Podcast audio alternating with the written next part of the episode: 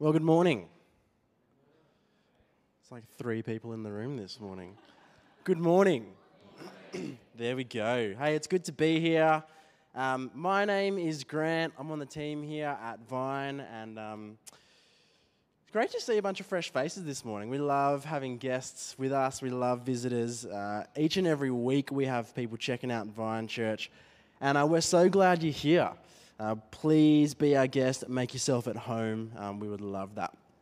Hey, you've joined us for week four out of five of our series, Five Forgotten Books, where we have taken five of the shortest books of the Bible, and in five weeks, we are hoping to unpack each and every one of these books in kind of an aim to not forget them. Um, they're so short that sometimes as you're flicking through the Bible, you might just skip over them because the pages are stuck together. And we're at week four today, a little book called Philemon. Viana said last week, uh, we're unforgetting Philemon. That's what we're doing today. We're unforgetting Philemon. And by the end of today, we will have covered four books in four weeks. If you like bang for buck, um, it doesn't get much better than this. If you're the kind of person that like puts a tick next to the books in the Bible that you've read, four books in four weeks, you're welcome. Um, how good's that? It's like almost 10% of the Bible that you've read. You, you could say if you wanted. Um, 10% of the Bible in five weeks. That's what we're doing in Vine Church. Mate, let's jump in. Um, I was going to pray, but Jess did such an amazing job. We'll just jump straight in. Um, so let's do it. Um, we live in a world where we treat people differently depending on who they are. We treat people differently depending on who they are. Now, as I say that, you're kind of like looking at me like, we're not supposed to treat people differently depending on, we're supposed to treat everyone the same, but you do it too. Uh, this morning I went to my local cafe and I walked up to the counter and I said, Could I please have one batch brew? And I got my phone and tapped it on a little white square. Somehow they took $5 from me when I did that. I gave it to them. And they, in return, gave me a coffee. That's what happened this morning.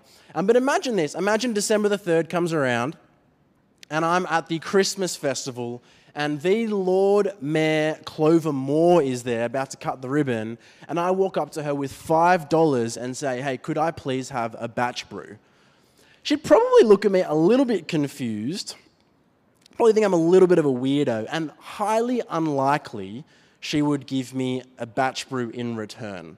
And that's not how that relationship works. We do treat people differently depending on who they are. And so we don't ask the Lord Mayor Clover Moore for a coffee. We don't ask our landlord to sit down with us and do our taxes. And you probably don't ask your mother in law to check out the weird spot on your lower back in case she thinks it's cancerous or not, unless, of course, you have like a particularly good relationship with your mother in law or she's a doctor or something like that. We do treat people differently depending on who they are. But sometimes that's not normal, that's not right, that's not fair. It's discrimination. Uh, throughout history and still today, people are treated differently depending on their gender, their skin color, their sexual orientation, their social economic status, or any other number of reasons. Um, and it's wrong. It's bad. And rightly so, throughout history, there's been a number of movements that have kind of rallied together in order to push against that. We've seen that in the women's suffrage movement who were pushing for women's voting rights. Uh, we've seen that in the civil rights movement, the abolitionist movement, and any other number of movements where people have been fighting, in effect, to end discrimination and for human equality, uh, that every human might be seen equal. Today, it's generally taken for granted that discriminating against someone based on their skin color, their gender, their sexual orientation is a bad thing. But here's the thing that wasn't always the case. That value hasn't always been held by society. So, where do we get it from? Well, um, let's jump in. Tom Holland, um, not this guy, handsome Spider Man, um, this guy, who is a um, world renowned award winning secular historian.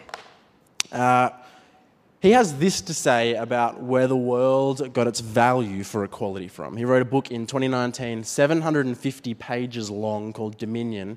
Um, and in it, really, what he does is he unpacks the influence of Christianity upon Western society in the 21st century. And in the real pointy end of his book, he kind of almost wraps up with this quote. Here's what he has to say He says, Humanism derives ultimately from claims made in the Bible that humans are made in God's image, that his son died equally for everyone, that there is neither Jew nor Greek, slave nor free, male nor female. Repeatedly, like a great earthquake, Christianity has sent reverberations across the world. That human beings have rights, that they are born equal, that they are owed sustenance and shelter and refuge from persecution. Let this sink in. These were never self evident truths. Secular humanism derives not from reason or from science, but from the distinctive course of Christianity's evolution. Now, put simply, what Tom Holland is saying in his book is that um, the idea that all humans are made equal and all humans have equal rights uh, didn't come from science, it didn't come from reason. It's not a self evident truth that when you just look out in the world, it's there. He says where society got it from, where we in the West in the 21st century got this value that we hold so dear, it came from the influence of Christianity across the centuries as it was slowly infused into society. Now, if you want to dig into that a little bit deeper, read his book, uh, Light Summer Read for you. Um, it's great, but um, it's, a, it's thick. So get into that if you want to know a bit more about what's behind that. I've just picked one quote out of a 750 page book. But that is the reality uh, that this value that we hold so dearly is a value that's been given to us as a society by Christianity. And in today's text in Philemon, uh, you can say it however you want Philemon, Philemon, Philemon. Um, in Philemon, we're seeing this first, this, this value that we hold expressed in the first century at a time where it was actually quite countercultural. It wasn't just taken for granted in the society. From what we know, Philemon had a church that met in his home. That's what verse 2 tells us um, in the book. Um, he had a church that met in his home, and from elsewhere in the Bible, uh, it's evident that he lived in Colossia. This church was in Colossia. And we believe that Philemon became a Christian under Paul um, and Paul never traveled to Colossia, so it's likely that what happened is that um, and Ephesus are near each other, that he went on a trip to, Col- uh, to Ephesus, and Paul was there on a missionary journey, and he became a Christian alongside another guy named Epaphras, and they then went back to um, and they planted a church there, either one or multiple churches, of which one of them was in Philemon's home. And um, what happens in today's letter is we read of uh, this, this letter that Paul sends to Philemon concerning a particular matter of what Paul uh, wants Philemon to do with his slave that has run away from him. This slave that ran away from Paul, that ran away from Philemon to Paul when he was in Rome, became a Christian in Rome under Paul. Uh, if you look at verse 10, it'd be great to have Bibles out or your phone open or something because we'll be jumping around a lot. Uh, verse 10 Paul calls Onesimus, this slave of Philemon, his son. He says, He became my son while I was there in chains. He's saying, um, He became a Christian under me in Rome when he was spending time with me away from you.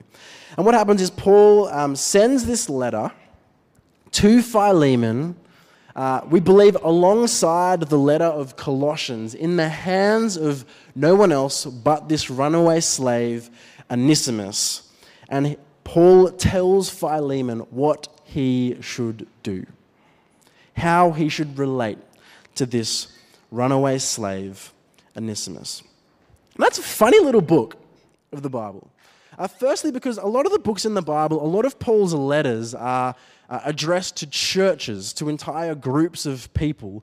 But here in the book of Philemon, it's kind of like a, just a, a letter to one person concerning a private matter. It's kind of almost like getting someone's phone and reading through their, uh, like their private messages when they're not there. Like as it was read out, it felt a little bit weird, it felt a little bit odd. That's what the book of Philemon is like. And secondly, it's a bit odd because it's quite hard to apply.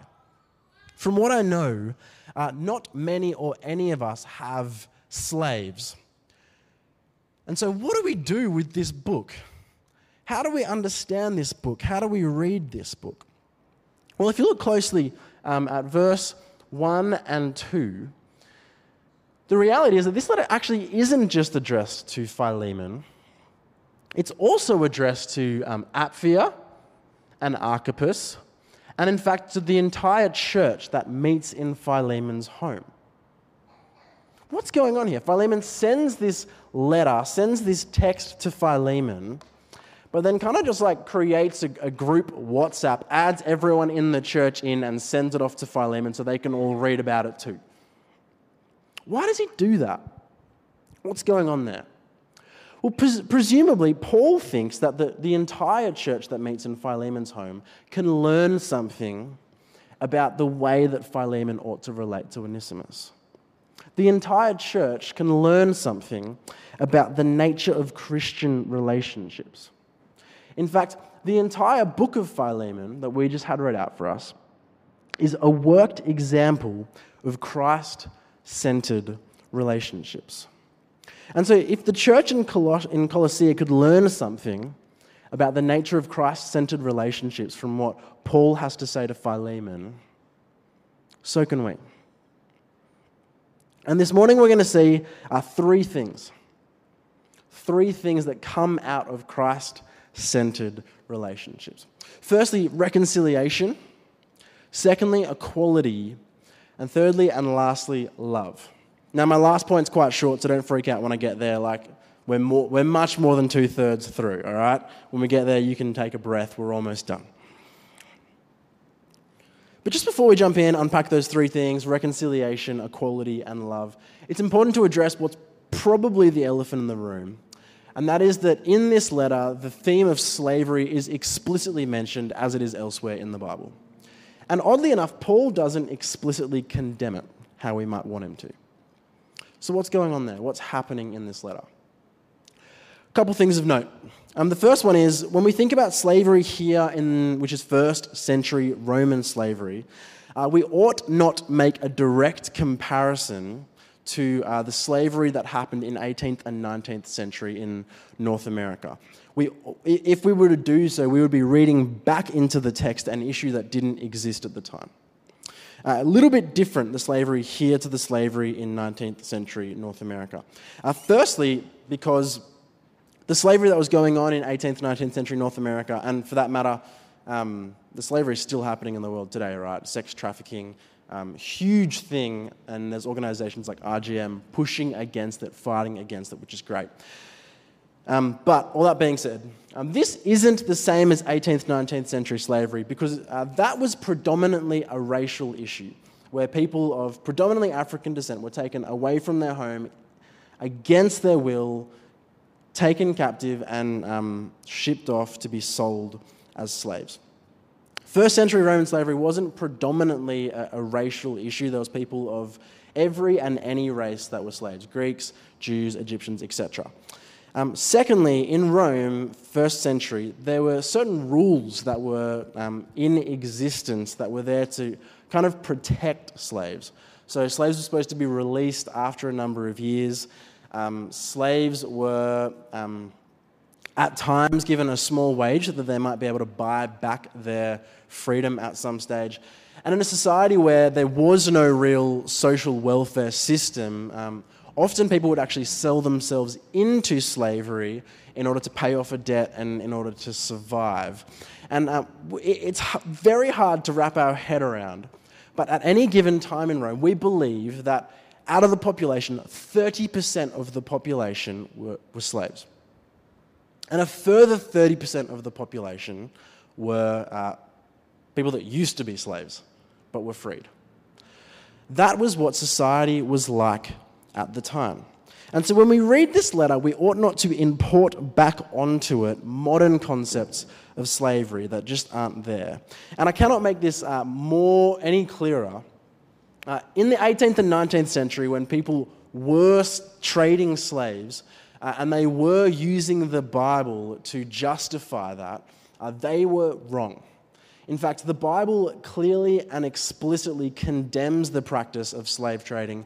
In 1 Timothy 1, verse 10, uh, Paul lists a number of activities that are ungodly and sinful, and slave trading is one of them. So, slavery in the New Testament, not the same as slavery in North America or in modern day today. However, it was still bad. Perhaps not as bad as what it was in the 18th and 19th century, but still bad. To be a slave was to be someone else's property. Uh, to be a slave was to have no legal personhood. You probably couldn't vote. Uh, you really, your, your existence as a slave was depending on how good or bad your master was. You had a good master, you probably had a good life. You had a bad master, you were probably beaten and treated quite poorly. And so, what we're going to see in today's letter is that whilst Paul doesn't outright condone slavery, what he does do is he encourages Philemon to relate to Onesimus in such a way that cuts the legs out from the institution of slavery. I'll say that again. What he does do is he encourages Philemon to relate to Onesimus in such a way that cuts the legs out from the institution of slavery. So there is no real other option in this relationship than for the injustices of slavery to wilt and die. And hopefully that'll become quite clear as we walk through this letter. Let's jump in. So today's passage, um, Philemon's slave Onesimus runs away from Philemon. Uh, likely in doing so, steals a bunch of money from him in order to pay for his trip from Colossae to Rome. And when he gets to Rome, becomes a Christian under Paul, and Paul sends him back to Philemon with this letter in his hand, knocks on Philemon's door, and Philemon opens up the door and has staring back at him this runaway slave that's stolen from him and wronged him. What should Philemon do? What should Philemon do? Well, if he was to go just with the grain of what the culture around him was to do, if he was just to treat him normally, uh, he would have beaten Philemon, probably would have broken his legs as punishment, uh, might have imprisoned him, um, in fact, might have even branded him with an iron or put an iron collar around him that could not be removed, stating that he was property of Philemon to be returned. Here's an example um, of one that we have from around the fourth century. Someone's slave ran away from him, and they put this collar on them that said, I have run away, catch me. Whoop. If you return me to my master Zoninus, that's a cool name if you're having a kid anytime soon, um, you will receive payment of one solidus. That's the kind of way that you would treat a slave that had run away from you. Beat them, punish them, brand them, break their legs.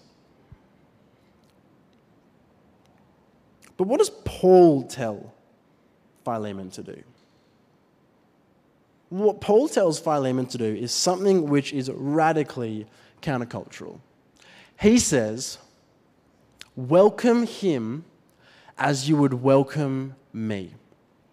Welcome him as you would welcome me. Don't beat him. Don't punish him. Don't brand him or imprison him. Welcome him as if you would welcome the Apostle Paul, the very person who you came to faith under.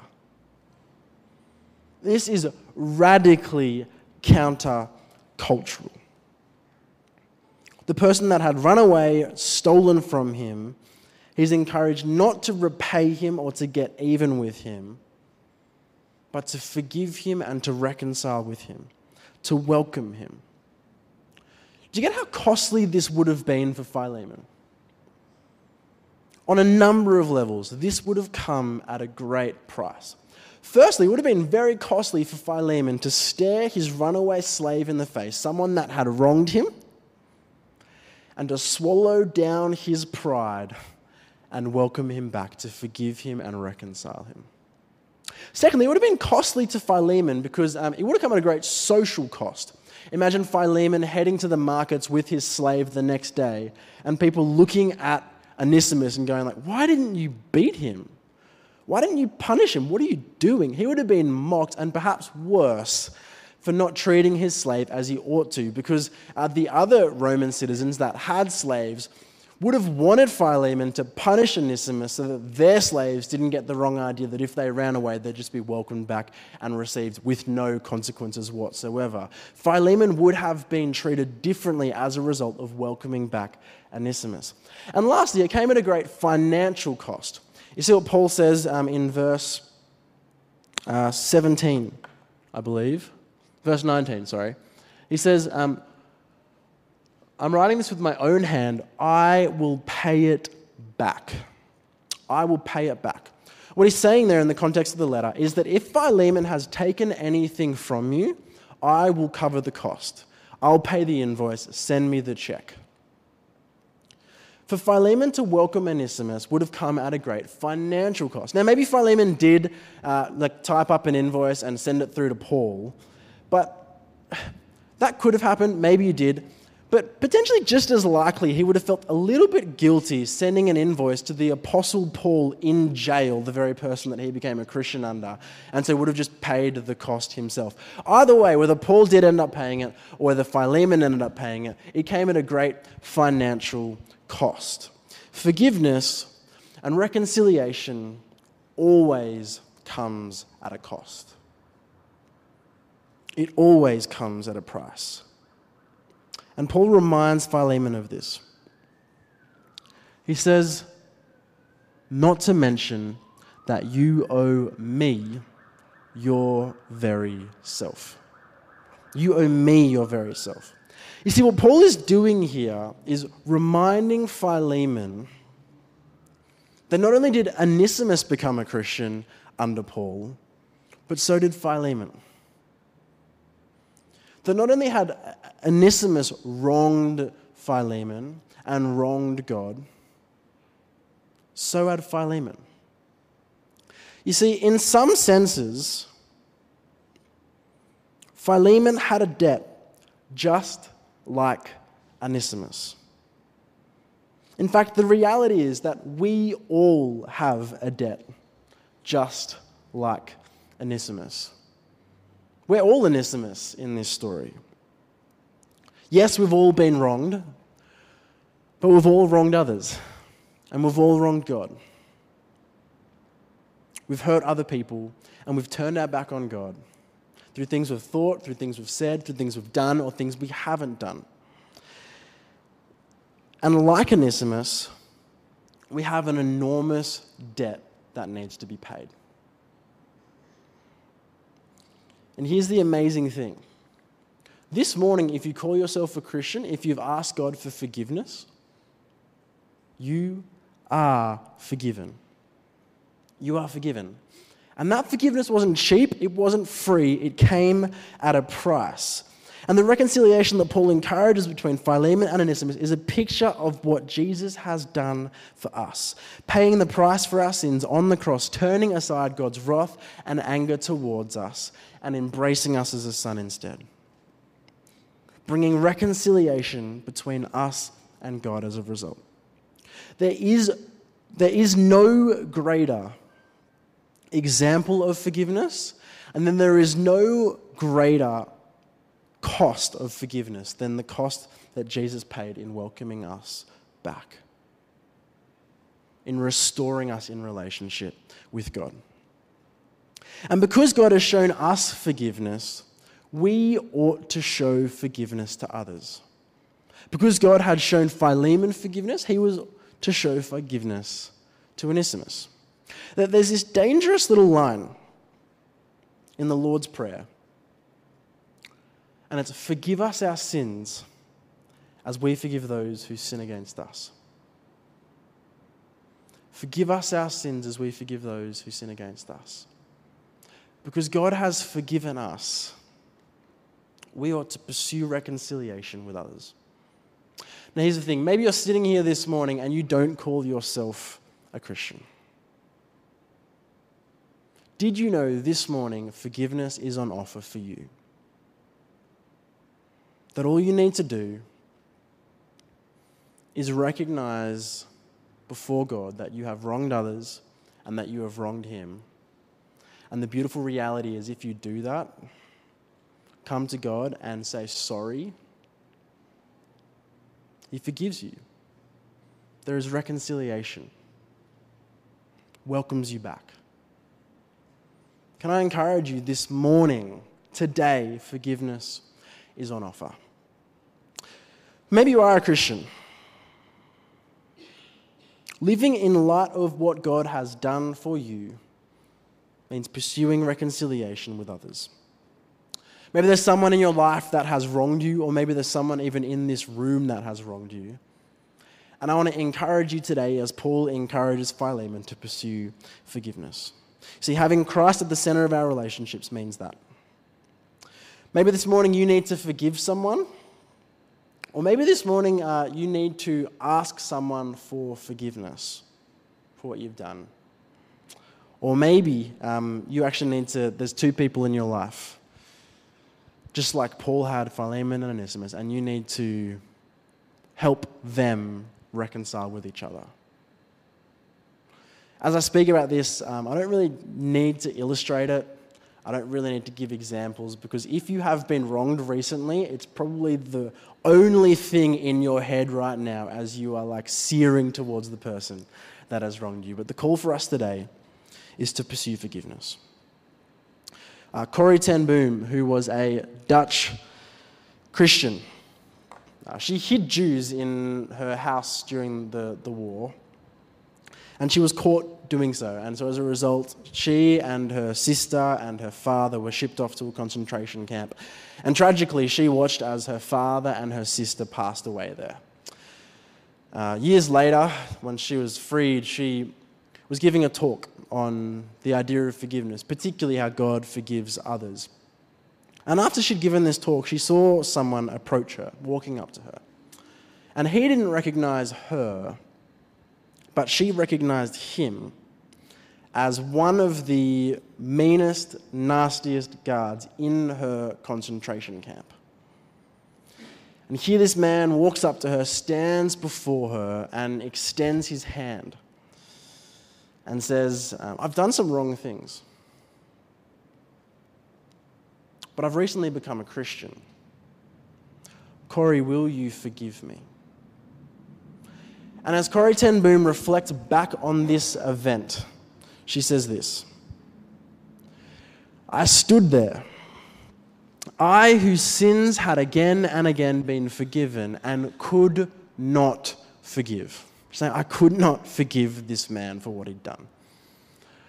Betsy, her sister, had died in that place. Could he erase her slow, terrible death simply for the asking? It could have been many seconds that he stood there, hand held out, but to me it seemed hours as I wrestled with the most difficult thing I ever had to do. I had to do it. I knew that. Jesus, help me. I prayed silently. You see, when Corrie reflects back on this event, she says she realized that God's love was stronger than her hatred and unforgiveness for this man. And she speaks of the moment that she, in return, extends her hand back to this man and in tears says, I forgive you, brother. An amazing story of reconciliation. And when she speaks about it, she has this to say She says, You will never touch the ocean of God's love more so than when you forgive your enemies. You will never touch the ocean of God's love more so than when you forgive your enemies. That is Christ centered reconciliation. Hard to do, but beautiful. Uh, secondly, Christ centered equality. You see, not only does Paul encourage Philemon to pursue reconciliation with Onesimus, he encourages him to treat him as an equal. check out what Paul says about Onesimus. He says, um, I appeal to you for my son, Onesimus. Calls Onesimus, this runaway slave, his son. Verse 12, he says, I am sending him who is my very heart.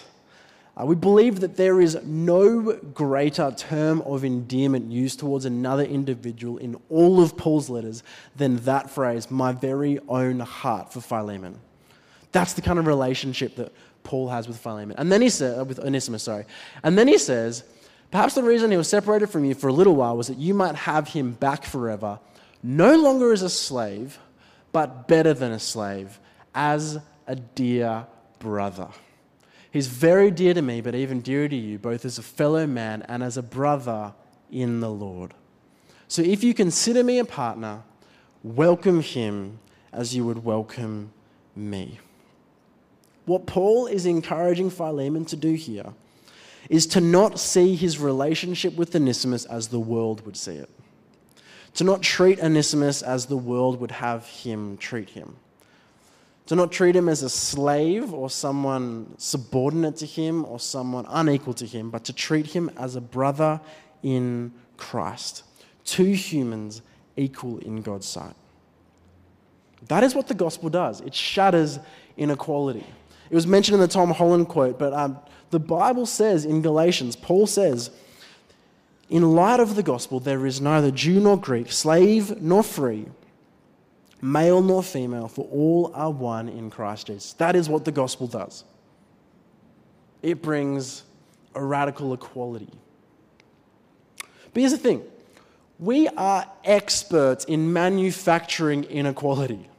Like, we are so good at framing our lives and framing situations that we might come off better than other people, or we might come off above other people. The way that the world currently does this, the current metric used is like how tolerant or accepting you are of someone. So, if you are accepting and tolerant of someone, you are a great human being. But if you're intolerant or unaccepting of someone, then, you know, you are a bigot and you are like shoved down the hierarchy as someone subhuman uh, or inferior. That's the way that the world does it, but we do it in the church as well. We rank ourselves against other people depending on how mature they are as a Christian, depending on how theologically conservative or liberal they are, depending on how well they dress, depending on how well they know their Bible, depending on their political views, depending on how well educated they are, or a year or two ago, was depending on if they were vaccinated or not. We rank ourselves against other people, it's what we do. Yet the gospel shatters this inequality. Both Philemon and Onesimus both converted under Paul. Yes, their social standing was very different. But in light of the gospel, They were equal. They'd both equally wronged God. And God had equally forgiven both of them, wiped out their sins. And the reality this morning is that that is the case for us too. If your trust is in God, yes, you have been reconciled to God, praise God, but so has the person next to you or in this room. And they are your equal. And not only that, as a result of what the gospel has done, this is your family. Like, look around at the people around you. Actually, do it. Like, look around this room. This is your family. This is your brothers and sisters, mother or father, auntie or uncle. This is family. Whether you like it or not, you're stuck with each other forever. That's what the gospel does, it brings equality. And the danger for us this morning is that we might not treat each other, we might not see each other through that same lens, but that we might see each other through the lens of how the world would treat people. Whether male or female, slave or master, rich or homeless, educated or not, well dressed or not, we are all one in Christ. And so this morning, might we treat each other that way as family. Lastly, and finally, and quickly, as I promised, Christ centered love. See the tone that Paul takes in this letter? It doesn't compel Philemon. It doesn't command him. Treat Onesimus this way. I command you. No, he appeals to him again and again.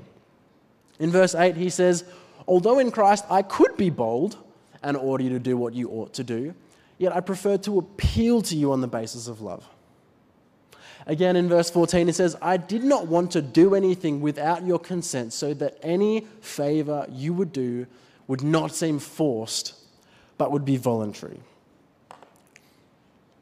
You see, the motivation for our love for each other ought not come from a command that Paul gives us, or a preacher, or pastor, or someone twisting your arm to do it. It ought to come from when you reflect on and you grasp and consider the very reality that you have been bought at a price and that God loves you and cherishes you as his dear son or daughter. And when you grasp that reality, we don't need to be commanded or compelled or forced to love others. In fact, we ought to have love bubble up from within us to those around us. When we realize, I was saved by God, I didn't deserve that. He reconciled me to Himself. Live in light of that love. Love those in your life. Treat each other as family. Respond and live out of grace. What would it look like if we were a church that embraced and held on to Christ centered reconciliation, equality, and love? What would that look like? Can you imagine that church with me for a moment? What would that church look like? What would the result of that be? Well, this, this is corny, so forgive me. But, but it's true. If we were that kind of church, it would quite literally change the world. Tom Holland himself says, repeatedly, like a great earthquake, Christianity has sent reverberations across the world. Christians from the first century read this letter and embraced these themes, and it echoed throughout the world like an earthquake. Can you imagine if we were a church, what it would be like to be part of a church where we embrace one another in love and forgiveness, even when it hurt, when we treat each other as family, regardless of the incredible differences between us? Where people could come here of all sorts of different backgrounds, ethnicities, socioeconomic statuses, and we would treat each other the same. That would be a radically countercultural place to be. And can you imagine as people walked in from Surrey Hills in the community and saw that? their lives would be changed by the gospel so that we would see thousands of people connected to the life, love, and freedom that Jesus offers. And if we lived that way, and other churches in Australia continued to live that way, as many of us are doing, people would look back in 20 centuries' time and see the world around them and say, wow, we hold these values. This world looks different because of the influence of Christians upon it. Might we embrace these realities from this letter to Philemon this morning, even as we head out into morning tea and the rest of our days? And as we do that, we don't need help because it's hard. Let me pray.